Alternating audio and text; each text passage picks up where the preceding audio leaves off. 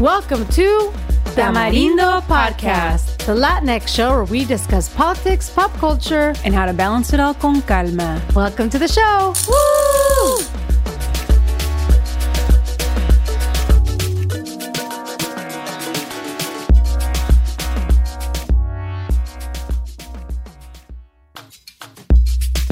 On this episode of Tamarindo, we introduce you to a new segment called Retos, and we're going to dive into this book called Your Perfect Mexican Daughter. I mean, we don't get that deep into it. It's not Your Perfect Mexican Daughter is the name of the book, but it really helped us spin off a good conversation on identity. You're going to enjoy it. And then finally, of course, we have co-signed Basuras and Matracas. So much fun, and I hope you enjoyed the show.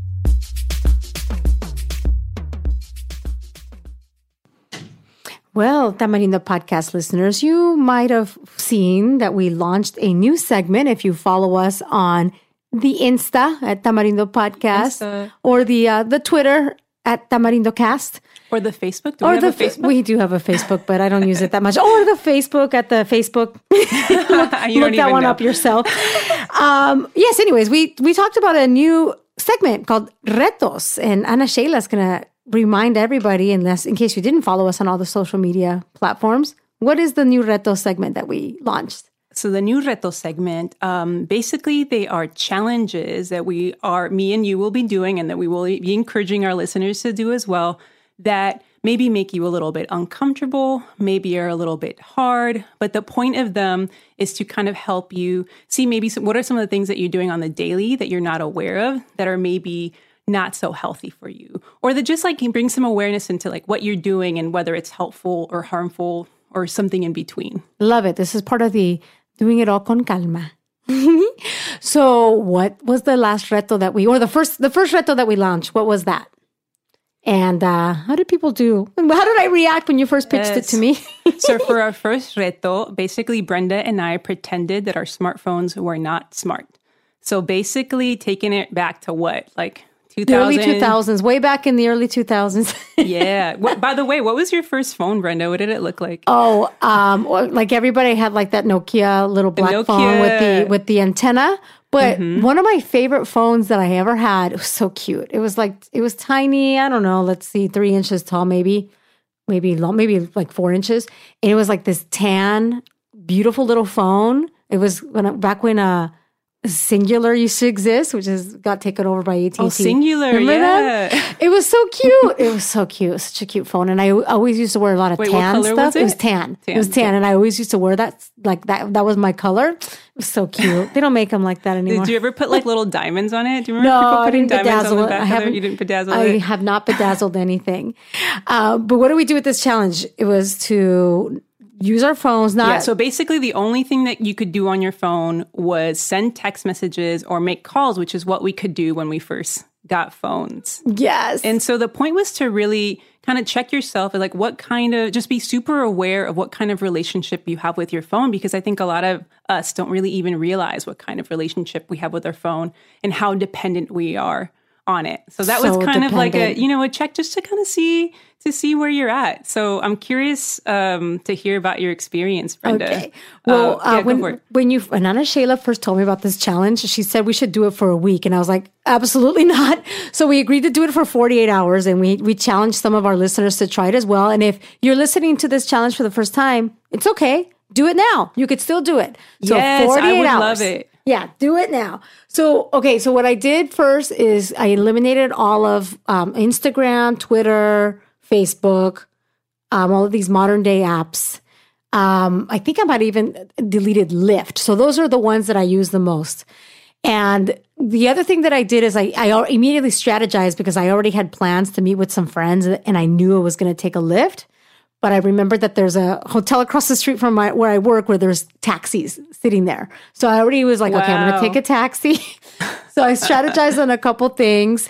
Um, so my okay, That was really smart, by the way, that you uh, deleted all your apps right away. So I the mis- I made the mistake of not doing oh that, yeah, anyways, which oh we'll my get to. did you accidentally click on them So I check? accidentally clicked on them, and I just God. not even thinking. So that was one of the first things that I noticed. Like I like not even I wasn't even consciously clicking on my phone. It was completely unconscious clicking. And so once I did that, I was like, okay, you know what? I need to delete all the most popular ones because I don't even realize when I'm going to click on them. Yes. The other thing. I really missed was podcasts because I listened Yeah. to a lot of podcasts.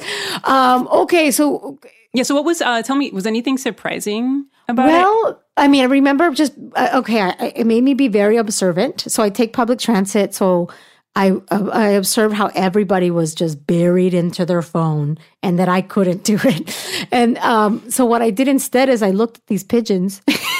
I made detailed observations on downtown LA pigeons. And there was like this group of pigeons, and there's this one pigeon that was like bullying all of them. And this is a podcast, but you can't see I wish you guys could see that what I'm Brenda making the looks like pigeon right now. and it would just like bully them. I think this might be your spirit animal. it was so it was so interesting. I observed all these pigeons. That's funny. So just like dynamics, inner dynamics Yeah. between pigeons. Yeah, that was interesting. And the other thing I had to do is I had forgotten my glasses at someone's house, actually at Wendy's house. The Mm-hmm. person who took our beautiful pictures. Um, by the way, if you go look at on Instagram, we took these great pictures, and you can get a discount by using our code Tamari the podcast. Look at that shameless plug. Wow, so good. So um, I left my sunglasses at Wendy's house, and I needed to take the metro and go get my glasses. And Mm-hmm. I panicked because I was like, "Oh shit, I'm going to need a, ma- a map to know how Mm-hmm. to get there." I would say that this is the only time that I sort of cheated Oh, I was going to ask you. That was going to be my next question. I didn't mean to look at my map, but um, I did look at my calendar. We agreed that calendars are fine. So I looked Mm-hmm. at my calendar and I and it it it uh, had her address and it kind of auto populated a map. So Mm-hmm. I didn't go on Google Maps, but I looked at that image and I was like, okay, I think I know which street to take. so that was the only time that I cheated.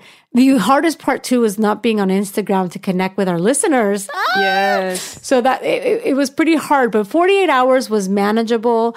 And it was enough for me to notice that I depend on the- these things. And it was also enough for me to notice that, like, I didn't really miss Facebook, especially. And, and Was uh, that something that you used to use a little bit more? yes, all the time. The rotation was like email, email, email, email, because I have like 10 emails, Facebook, Twitter, and, and like repeat, rinse, repeat. Um, so I realized that I didn't really need Facebook. So it took me a while to reinstall Facebook, and I only reinstalled it because um, I do use it a lot for groups, for like connecting with my book club members and things like that. How was it for you? So I think that the thing that surprised me the most was how light and free I felt. So as soon as the challenge started, I felt like my phone is only like a pound or whatever it is, but it was literally feeling like 50 pounds just because of like all this information that I feel like, you know, is, is like just available to me. It's like almost like the fact that there's all this information and like all these different apps just like made it feel really, made me feel really heavy. Mm. And so getting rid of that gave me this freedom that I hadn't felt in a long time. So that was really cool. That's so cool. That's so cool. So if any of you are thinking about trying it or thought about trying it or tried it but haven't engaged with us yet and told us about it, please let us know your experience because uh, it- it's still a good time to do these to do this reto. It's not like there's a deadline. It's really about challenging yourself, right, and being aware of what you missed. Yeah, so I think the first day was definitely hard, but by the second day, it started getting a lot of, a lot easier. I don't know if you felt the same way about that. I did. I remember thinking, oh, 48, because I'm the one that told Ana Sheila we get only 48 hours. I was trying to push this a week, you Um, I know, guys. I That, know. that would have been impossible, I honestly. think it would have been rough, but but I realized 48 hours was very manageable. Like that was totally doable, and I did feel I felt those lighter feelings, and and I think you you you've started a habit where you're just going to continue to kind of give yourself some time off, right? Yeah, so I think it really helped me think about like what boundaries I need to set and what ways to set better boundaries with some of the tools I think that I overuse, one being Instagram. So I had like a time I have a time limit on Instagram so I don't go over a certain time. But now the other thing I'm doing is that like I'm actually when I feel like I've I haven't done a good job with Instagram for example, like I'll delete it for a few hours. Or you put yourself on timeout. yeah, yeah, ba- basically. But it's like you have to create those boundaries, which is what we did when we did this challenges with is we created like real boundaries rather than having like kind of like you know, half-ass boundaries because it's so mm-hmm. easy to break half-ass boundaries. But if you create real ones and it's and you create an extra hurdle for you to have to do something, then it you actually have to be more mindful, right? Because it's like, oh, I have to do this one thing. I have to re-download this to get on Instagram. How badly do I really mm. need to get on Instagram? I love it. I think it's great, and I uh, appreciated being observant, like actually Yeah. looking, taking in what's around me. When would you? When would I have Right. ever It's like I noticed these appreciated like nature much more than I normally yes, do, right? looking, looking up at the beautiful sky, uh, looking out from the metro instead of just straight into my phone, looking at people. It was very cool. I, I think it's a good it's a good uh, reto to try again. It turns out that today is like um, equal pay day, and it's also April. And it's a good time. The reason why It's financial literacy month, financial right? literacy month, exactly. So a good time to think about our budget. And um, we are going to challenge everyone to a reto.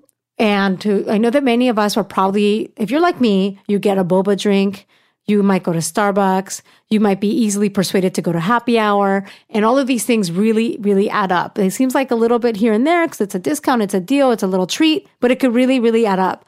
So what we're going to challenge people to do is to eh, eh, bonus points if you use cash. On Monday morning, get out $60 and try to get those $60 to last all the way through Friday. This is a Monday through Friday challenge.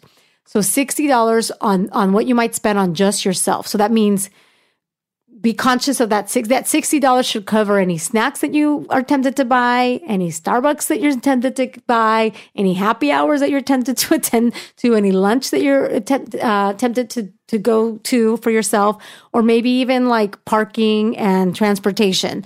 So that's the challenge. $60 Monday through Friday. We'll, we'll let you have the weekends off. And we want you guys to do it with cash because we think that that would be really fun, kind of. But like, because you actually have to see the money leave your hands. And I think one of the things that makes it easier to spend nowadays is that we don't often see uh, the cash that we're spending, right? Because it's not physical. So it's easier to make those purchases and just kind of like what swiping a credit card or paying with your, you know, Apple Pay or whatever you use. You don't notice or feel the spend as much, right? Yeah. So in conclusion, we want you to get physical with your money. Okay, we'll see how it goes. exactly. Getting into it. Cue here. the music, Jeff, the producer Jeff. So uh, we want tell us how you're feeling. Like document your experience, and you could do it by either contacting contacting us on Instagram, on Twitter, or you can email us at our awesome email, which is contact at tamarindopodcast.com. You obviously like listening to powerful and inspired women, so we want to tell you about another show that highlights women who are trailblazers and chingonas just like us.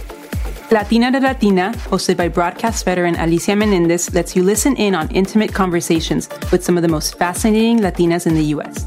These women are changing the world in media, business, fashion, fitness, y más. From Hollywood power producers to chefs building culinary empires to activists redefining bravery, guests on Latina to Latina are the types of women you'll come to admire. So take a listen and subscribe to Latina to Latina wherever you listen to podcasts and visit latinatolatina.com for more. So, Ana Sheila, you and I have something in common, and that's that we're nerdy girls that are in book clubs. It's And, true. yeah. I just joined my first one recently. I'm You very just did? excited about it. I know it's so excited, so excited that we decided to make a whole episode about it. Kind of, yes. kind of, kind of. Or it inspired this um, this episode. So I'm also in a book club, and we both happened to discuss the same book recently, and it's the book called "I Am Not Your Perfect." Oh wait, not your perfect Mexican daughter. Yep. not your perfect Mexican daughter by Erika L. Sanchez, who hails from Chicago. Yeah, Chicago. Yeah, which is Chicago. as- as Chicago, we should say. from Chicago. and this is a great book. So, not your perfect Mexican daughter. Even the name alone, if you haven't read it, I think probably resonates to a lot of with a lot of our listeners. So, first off, spoiler spoiler alert. If you um, haven't read it and you really want to read it and you don't want to know anything, pause this podcast, go read it, and then come back.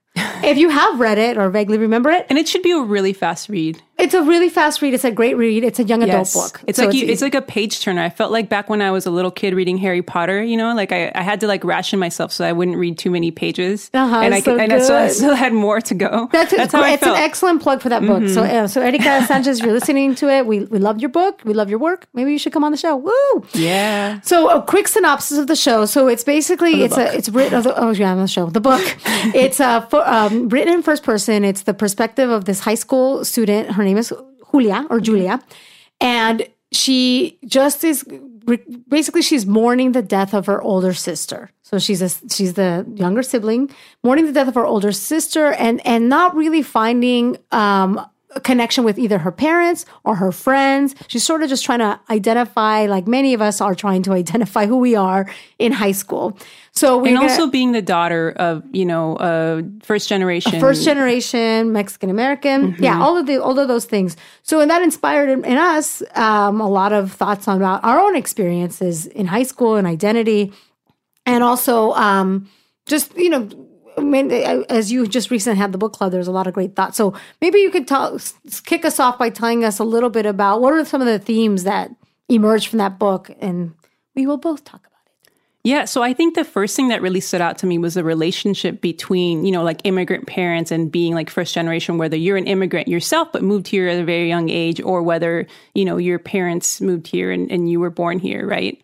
Mm-hmm. So I think that that was the first thing that really stuck out to me because we can all, you know, relate and have, we all have similar experiences. Definitely. You know? Well, what, what was it for you? What was your, I mean, are you, you were actually an immigrant so was I. mm-hmm. But there's that that experience. So, what, yeah. were there ways you connected with that character? Yeah. So Julia? I think that I, I mean I think that I definitely related with her because you know even though we me and my family moved to Mexico together, there was still there's still a very you know a big cultural divide when you grow up as a little kid here because you start watching television in English, you start, you know, having American experiences that are different from your, your parent is, is doing it in a, in a, in, in a kind of slower, I feel like in a lower, a slower um, at like a, slower a slower, pace, pace. Uh-huh. right? Yeah, yeah. So I think that that you know I can I can relate to. I think it was a little bit different from Julia.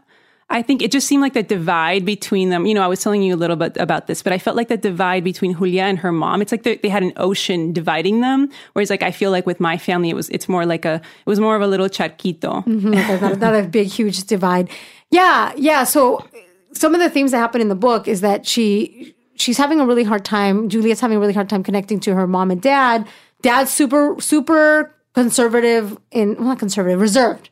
Mm-hmm. Very reserved, doesn't say anything. Many of us, I think, have those those types of dads, right? Yeah, it's like he kind of like checked checked out, and you know, probably was dealing with his own very you know, severe or, or, you know, some kind of depression. And, you know, that was just the way that he seemed like he was dealing with it, right? Yeah, yeah. And then, and Julia has all this, or Julia has all this frustration with her mom because Julia is uh, like, she's, she has like these cool kids that do fun stuff, cool friends that like do fun stuff, but she's also very studious, but she can't seem to connect with her mom or be able to talk to her mom about her activities or what she's into and she lives with this big heavy cloud over her head or, or I'm not sure how to describe it, but she really feels like she can't live up to this, this ideal that her mom has elevated of her sister who just recently died. So you compound that the other sister was the perfect daughter right. and now she's the dead daughter. So it's right. this extra Oh, I'll never live up right, to this ideal. Exactly. So she's grappling with all this and and a lot there's a lot about just her trying to kind of navigate and find herself and her identity and connecting to this notion of like how do I find a way to connect with my mom and they just don't understand each other. So, but you're saying that your experience was different with your mom. Not at all like that. no, no. I mean, there definitely was that divide. Also, was was in the closet at the time, so I think that that also kind of amplify the the divide between not being able to connect with your parents because you can't feel like you can talk about that. You know, especially growing up Catholic the way that I did and what I thought, you know, a good Catholic girl was supposed to be. And also this pressure that I put on myself to be this model, you know, Mexican immigrant daughter, kind of maybe similar to how Olga felt. I think also because I was the oldest child. So I wanted to, you know, I, I was very aware of what, how much, how much my parents were sacrificing for me. And I wanted to just be, and I had a younger brother and I wanted to be a good role model for him. So I kind of put all these expectations on myself to, you know, lead a very good, you know, studious, religious young life. What you just said really made me think back to the name of the book, you basically you, you just described being a perfect Mexican daughter, mm-hmm. and uh, we we also wanted to talk a little bit about identity. It made us think a little bit about our own identity, our own evolution to what we are. Because so I'm just curious. Uh, maybe I'll start like I um, the like the word that I've used to describe myself has definitely evolved over time. Mm-hmm. So, like you, I my family immigrated from Mexico, and I was four, so it's pretty young, but still, I can relate to those themes of being first generation, even though I'm actually not first generation. I'm an immigrant, but I'm a baby. Mm-hmm. I was a mm-hmm. baby, um, and I think definitely I felt Mexican forever and ever. And then I think in college I started uh, learning about MEChA. You know, actually, I learned about MEChA in high school, and so I first got introduced to the the you know the Chicano term, and I was part of MEChA. But then in college, there was the you know MEChA there, and I got a little bit. I wasn't part of MEChA, but they were around, and and I got connected to a lot of these thoughts, and I I, I started understanding Chicano as like a, a, a way of life mm-hmm. or like as more, I, it didn't, originally it didn't connect with me because I was like, well, I'm not Chicana because I'm Mexican. I'm actually Mexican.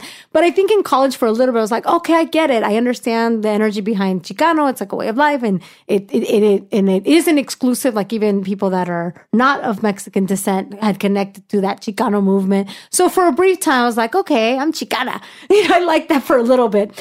But as I got a little bit older, I I think I started to also find it important to be part of a larger multinational title, Latina, mm-hmm. and feeling that connection in a broader sense beyond just being just Mexican. what country you're from. Yeah, because Fox from. News were thinks we're from three Mexican countries. Yes, so they already think we're the same. So we we should find our connections. And so I started feeling a little bit more like I'm Latina, I'm Latina. Mm-hmm.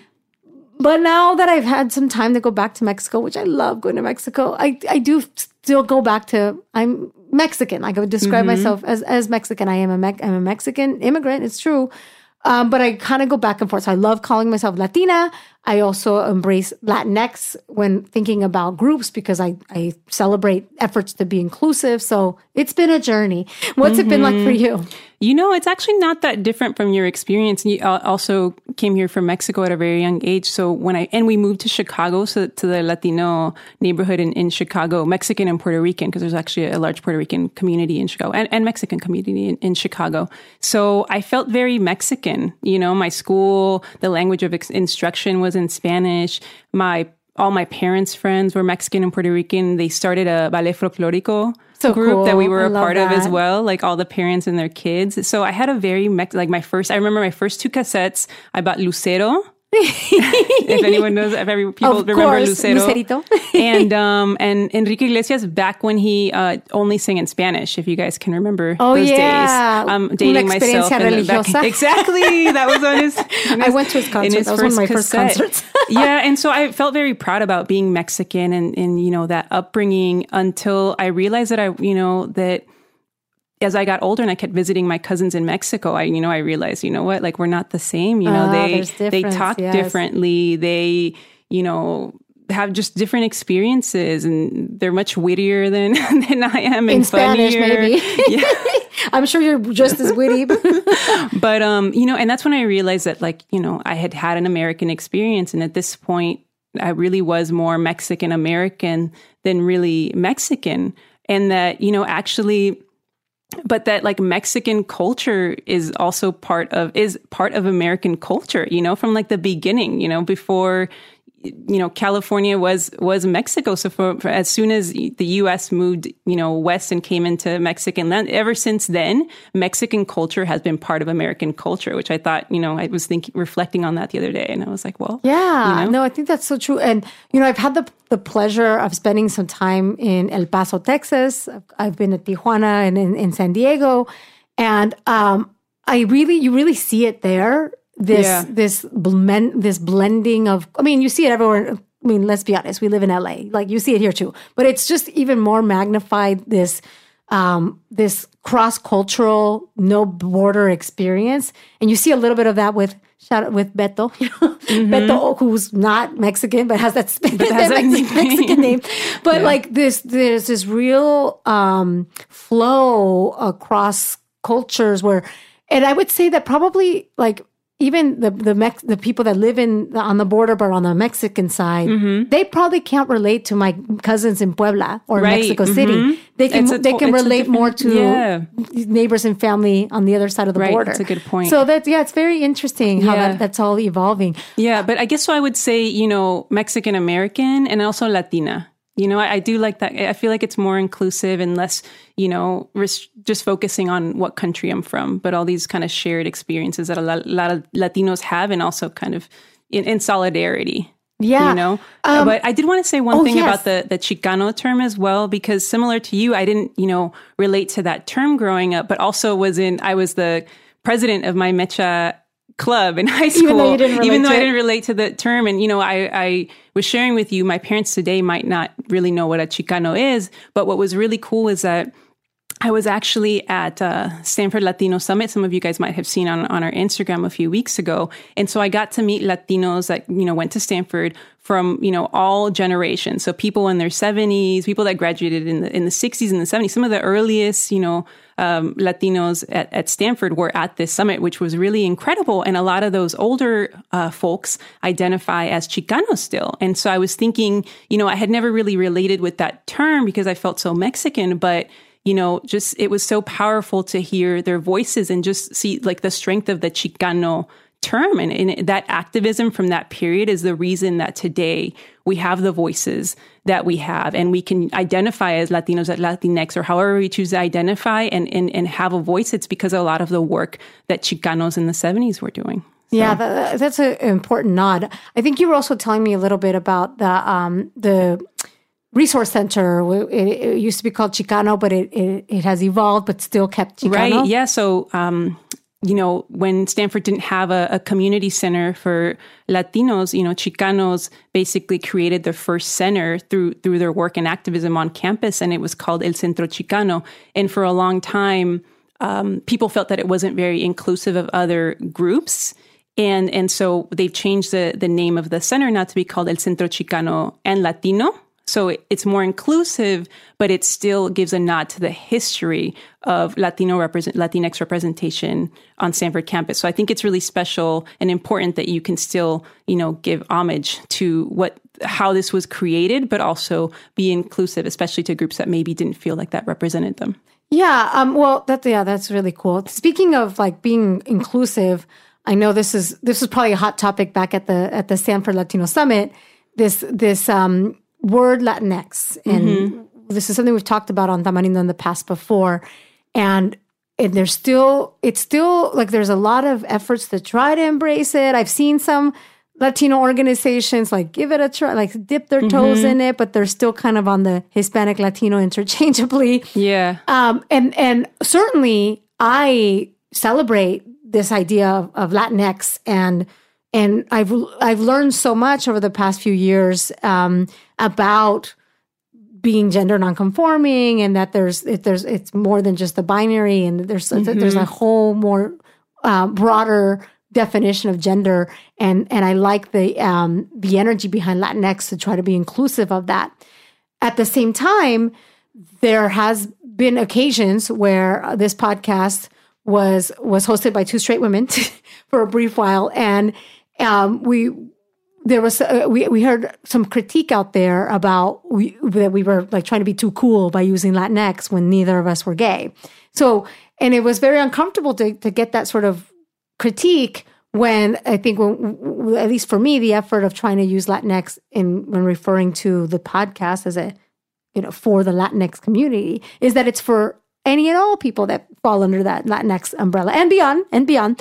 So um, I'm curious about what was the reaction in that Stanford room to that term Latinx. Yeah, so there was a question actually posed to the entire room if the audience felt that moving forward we should be uh, aiming to use that term exclusively. And it honestly, it was probably close to half and half in terms of how the audience felt about that. And I think that, you know, it, the, it's probably a little bit of what you said, you know, people that feel that Latinx, um, is more is more inclusive of gender nonconforming identities and also takes a and just takes a gender out of the the term which I think is is great and I love that. But also you know one argument against it was that it was removing the, the, the Spanish out of the word, and so that that was a reason to have something like Latino, and you know that actually sound that is actually a Spanish word. So that was one what what one person that dissented on using Latinx suggested as a, as a reason to keep using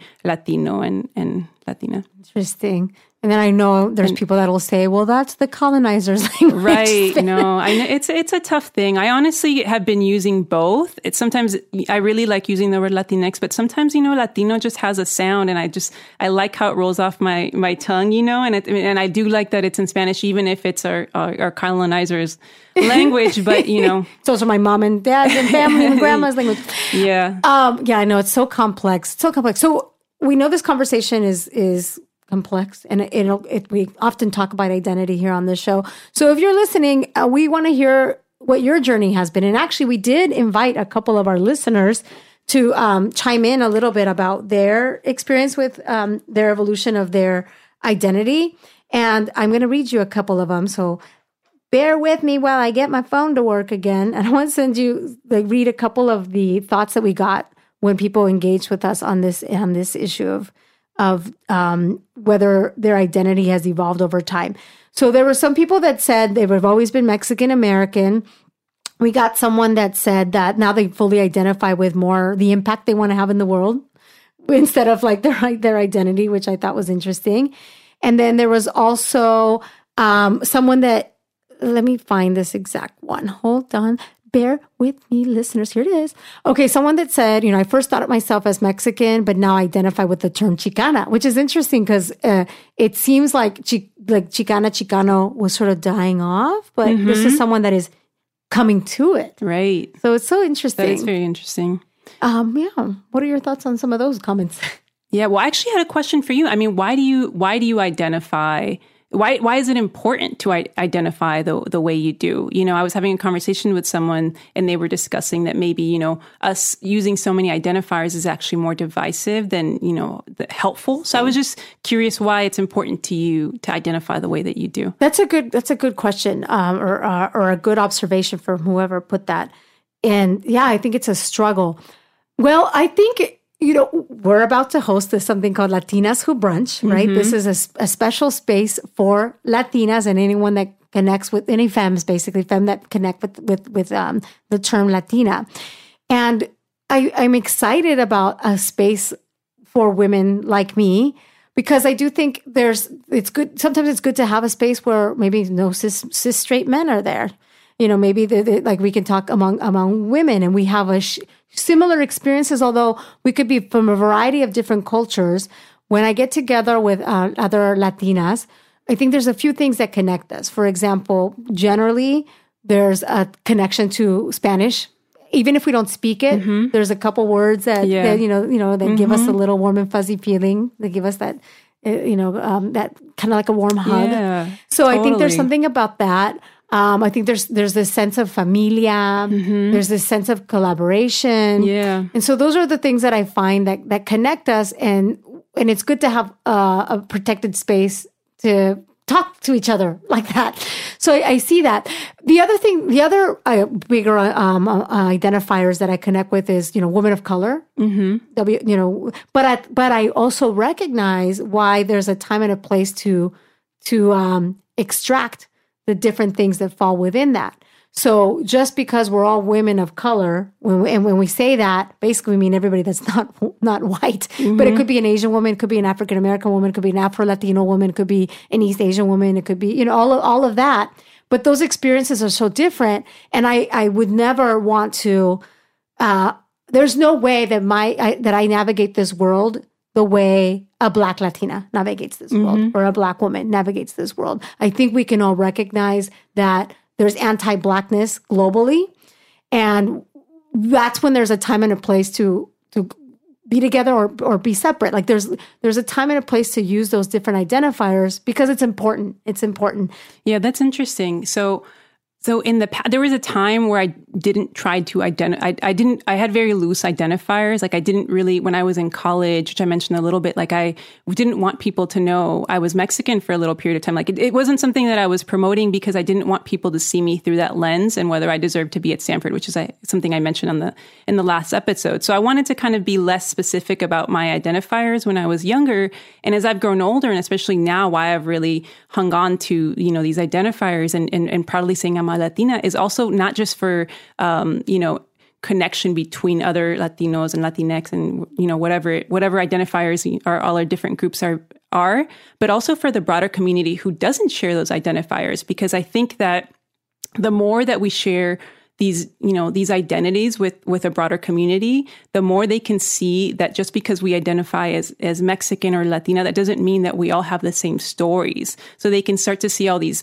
people that identify as Latinas but have different different stories and and can start to see us in a more multidimensional way where I think like a lot of, you know, non-Latinos, you know, you know, because of our representation in movies or whatever it may be, kind of have a more one-dimensional view of us, and that we were all all the same, and have assumptions about, oh well, if you're Mexican or if you're Latina, then you you know how to dance salsa, or you know you love all Mexican food, or you know whatever it may be, and by us continuing to own these identities and sharing them with people, then people can start to understand we actually are more complex and subtle than, you know, the movie that you've seen with Mexicans or, you know, yeah, no, that's so how true. they represent us, you know? So That's I think so that that's one of the reasons that I really have started to, you know, own my identity so, so heavily to the broader I love that, community. Ana Sheila. I'm going to give you matraca. yeah, I got a matraca. By the way, when do, is it like, how many episodes do I have to be on before I get a matraca? Of is your that own? Like, yeah, like is that? Oh my know? god! First, first, speaking of like labels and stuff, this matraca, eh, we need to get a lady matraca. So I will post a picture on this on Instagram. But the matraca is like a, a, a very like He's, he looks kind of sad, actually. He looks like Mr. Bean. he does um, look like Mr. Bean. So we'll get you a matraca and it'll be a lady so that we can have That'll be a big moment, I think, when I get my own matraca. Get your own matraca. well, this is fantastic conversation. I can't wait to talk about this stuff Yeah, again. and I'm excited to really hear what maybe some of our audience what their impressions are and their identities and you know why it's important to them and hopefully Yes. we'll, we would love to get your comments wherever email the facebook the twitter the instagram wherever wherever whatever tool works best for Whatever you but i would- just love to i'm you know i love this kind of stuff so i would just love yes, to tell us hear your thoughts. people What is what, what does identity mean to you? Has it evolved? What did you think about this this conversation here? Um, a couple places to contact us, but also I'd like to plug our new email because it just makes me feel so professional. Contact at tamarindopodcast.com. And also one one quick plug while we're at it. Yes. If you want to join us at Latinas Who Brunch, yes go to Tamarindo Podcast on Instagram and you can see the link in bio to buy tickets. So this is actually on in LA. So if you're not in LA, we'll we'll miss you. Um, but you'll get to you can follow us on on Instagram. but we want to go to a lot of it. other places so Yes, if you guys we want to will. invite we'll us come, there Yeah, we'll come to you. Yeah. so it's going to be on Saturday, April 6th at 10:30 at Teatro Luna in Boyle Heights. And again, you can get the tickets on tamarindopodcast.com. But for now, let's uh let's talk about what goes in la basura and what goes uh, in la matraca. Or gets a matraca.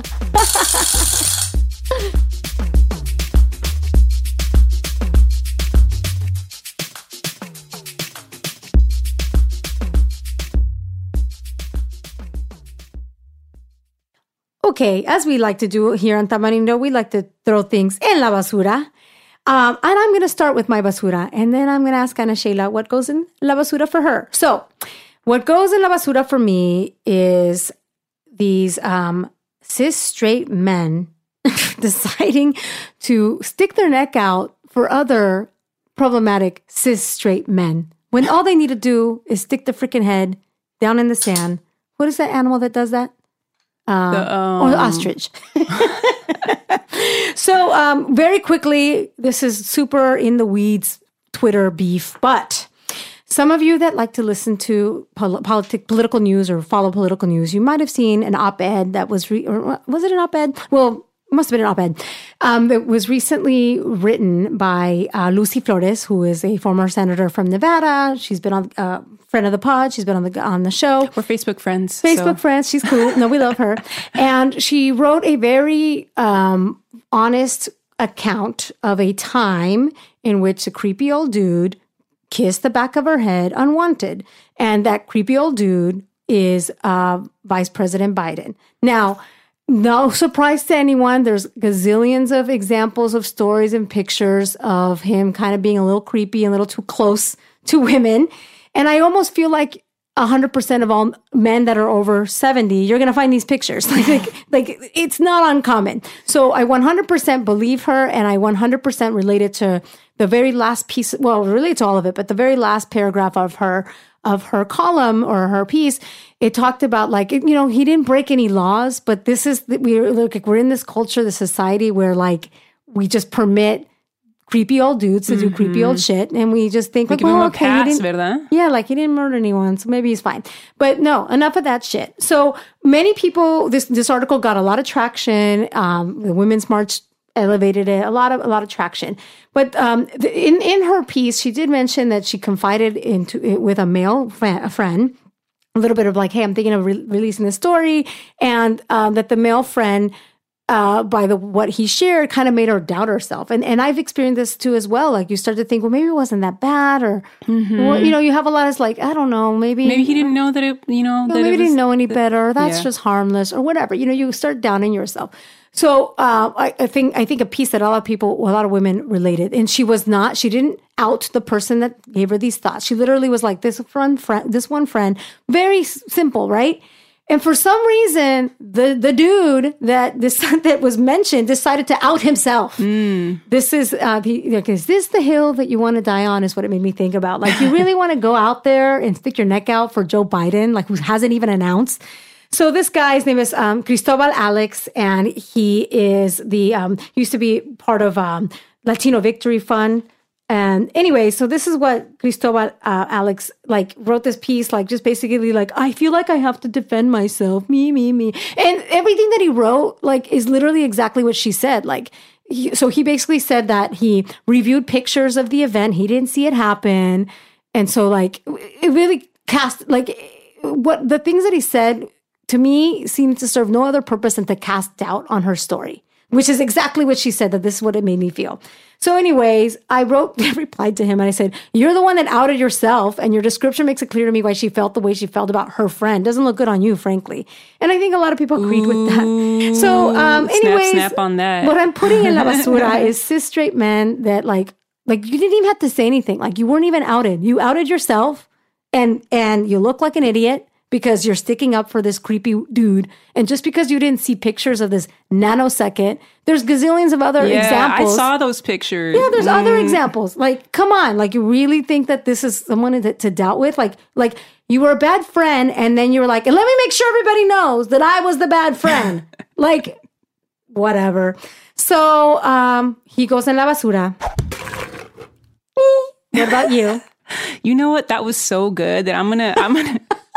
What do you is, is this allowed? Can you can you d- put something in the basura twice? Can yes, you do a double? It goes what do you, twice. Does that have a name yet? Basurazo. I don't know. Basurazo. I like that. Uh, now, what gets our matraca? What's get our what gets our matraca? Yeah, you got one. You got one. So I think that our matraca goes to small businesses and organizations here in LA because, you know, we shared a little bit about our Latinas Who Brunch event. And literally this was put together in the shortest amount of time like possible. Week, one week. And and it and it and it happened that way just because, you know, Latina business owners and, and some men too. we'll we'll allow it. um, came together and just you know wanted to be a part of the event. So I, I, mentioned it to to Brenda that I was familiar with the Latinas Who Brunch you know Instagram series, and I wanted to put something together. So I mentioned it to Brenda, and then Brenda, what did you do? Well, I thought, well, why don't we? We I, I happen to know that Ana Sheila is plant based plant based diet. That's the, what you prefer to mm-hmm. eat. And I, we both have a mutual friend that has a fantastic business called Todo Verde, plant based. Mm-hmm. So we put our thinking hats together and figured, because normally these things tend to, tend to happen at restaurants, right? Yeah, restaurants. So mm-hmm. we're like, how do we, oh, oh, I know. We, we both had just gone to Talking While Female at Teatro Luna. Mm-hmm. So shout we thought, out to them. Yeah, shout out to them. So we contacted Teatro Luna and we said, hey, why don't we use your beautiful space? And then we can have Todo Verde cater. So we're mm-hmm. having Todo Verde, Todo Verde cater at this beautiful space. And then Don Leo's Coffee reached out to us and said, Do you want coffee for your brunch? We're like, Yeah, we want coffee for our mm-hmm. brunch. And then, and then yeah and then so we were thinking how are we going to decorate you know the event and so i thought of the awesome the la garden uh, boyle heights based uh, succulent and flower arrangement business. And i reached out to them and they were down to you know give us something that we can have to decorate our space. So, So we are so excited at how quickly this came together how the community just was down for us you know and also, I think that brunches that happen like in non restaurants are way more fun because you just can kind of move around a little bit more and there's no restrictions. And then you don't have to wait till the end and figure out how you're going to do the, the bill, you know? Yeah, So- this is going to be fantastic. We're selling tickets. They're $30 and you get to enjoy all of this food, including bottomless mimosas and and coffee, like And thirty dollars for all of that is incredible, and the food is going to be bomb. It's, gonna plant based Mexican, but for those of you that are not plant based, trust me, you'll you'll love it. You'll love ¿Verdad? it. You're You'll love plant-based it. and you I'm love not, and I love, right? I She love Todo Verde. them. I volunteer in a way that they pay me, so it's not. but I love it. So occasionally on on Sundays, I will I will You serve you some tacos. Brenda you can find me at. Smorgasburg, Smorgasburg at Todo Verde. Selling tacos. What's your favorite taco, by the way? Oh my god, all of it is so good. You know what I really like though? I mean, all of it is so good. Yeah, yeah, yeah. But the freaking rice. So, anyways, you get to have some of that rice. So please buy your ticket. We plugged it a lot, and let's give a big matraca to all of that. All right. We hope you love this episode. Don't forget to rate and review five stars only. Yes, at, please. Uh, anywhere you listen to podcast and contact us. Again, contact at tamarindopodcast.com. Thank you. Woo!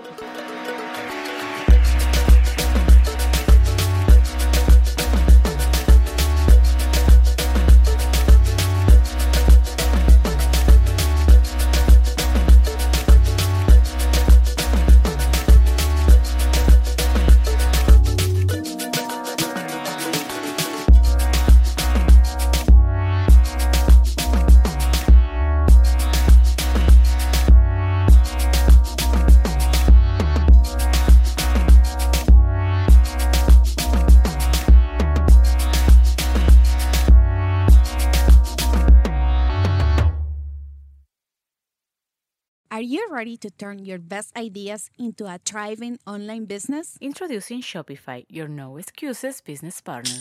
You might not realize, but our podcast, More Than Mummies, it's a business. And we started it, of course, to talk about maternity, not to become an e commerce expert. So, yeah, we needed some help selling our merch and getting our store up and running. Woohoo! Another sale! Shopify is a commerce platform revolutionizing millions of businesses worldwide. No matter if you are a garage entrepreneur or a big business, Shopify is the only tool you need to start and grow your business without the struggle. With Shopify single dashboard, you can manage orders, shipping, and payments from anywhere, giving you the insights you need wherever you are. Sign up for $1 per month trial period at shopify.com slash sonoro, all lowercase. Go to shopify.com slash sonoro to take your business to the next level today. Shopify.com slash sonoro.